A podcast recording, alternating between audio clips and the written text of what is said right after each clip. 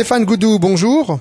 Bonjour. Et merci d'avoir accepté notre invitation. Vous êtes euh, ancien numéro 16 mondial, mais aussi organisateur de grands événements nationaux, tels que le Rennes Nautique de 2000 à 2004, également le tournoi national de tennis, le championnat de France de tennis en 2000, la Coupe de France féminine de basketball en 2004, et puis euh, également de la journée sport aérien de 2005 à 2008. Tout d'abord, euh, Stéphane, quel handicap avez-vous?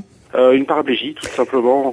Et c'est dû à quoi cette paraplégie? Un, un accident? Un accident de voiture, j'ai été passager arrière ceinturé et puis malheureusement euh, on nous a fait une coupe poisson et euh, ben voilà, je me suis retrouvé dans une situation un petit peu délicate euh, au début mais euh, au final quand on réfléchit, bah, le handicap ça se vit aussi très bien.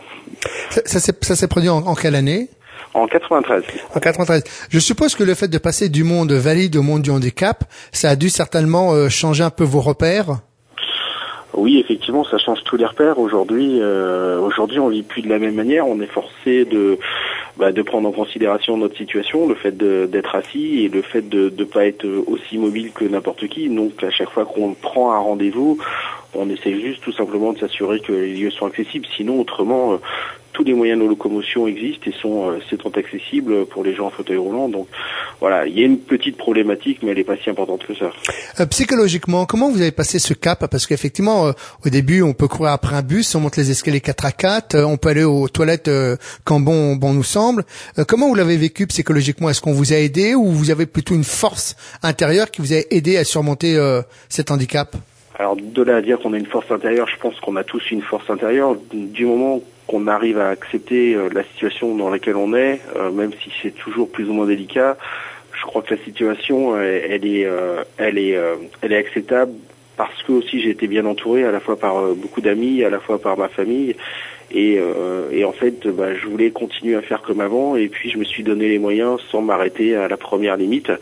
Donc voilà, on, a, on avait des projets un peu fous euh, à ce moment-là, à cette époque, dans les années 90, avec avec des amis, et puis on a tout mis en sorte, euh, tout mis en œuvre pour que pour qu'on y arrive.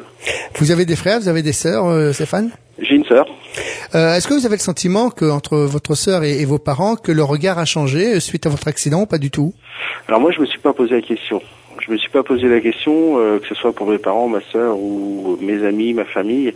J'irai tous ceux qui m'ont entouré. Euh, moi, j'ai pas eu le choix du changement et du coup, je leur ai pas, je leur ai pas laissé le choix.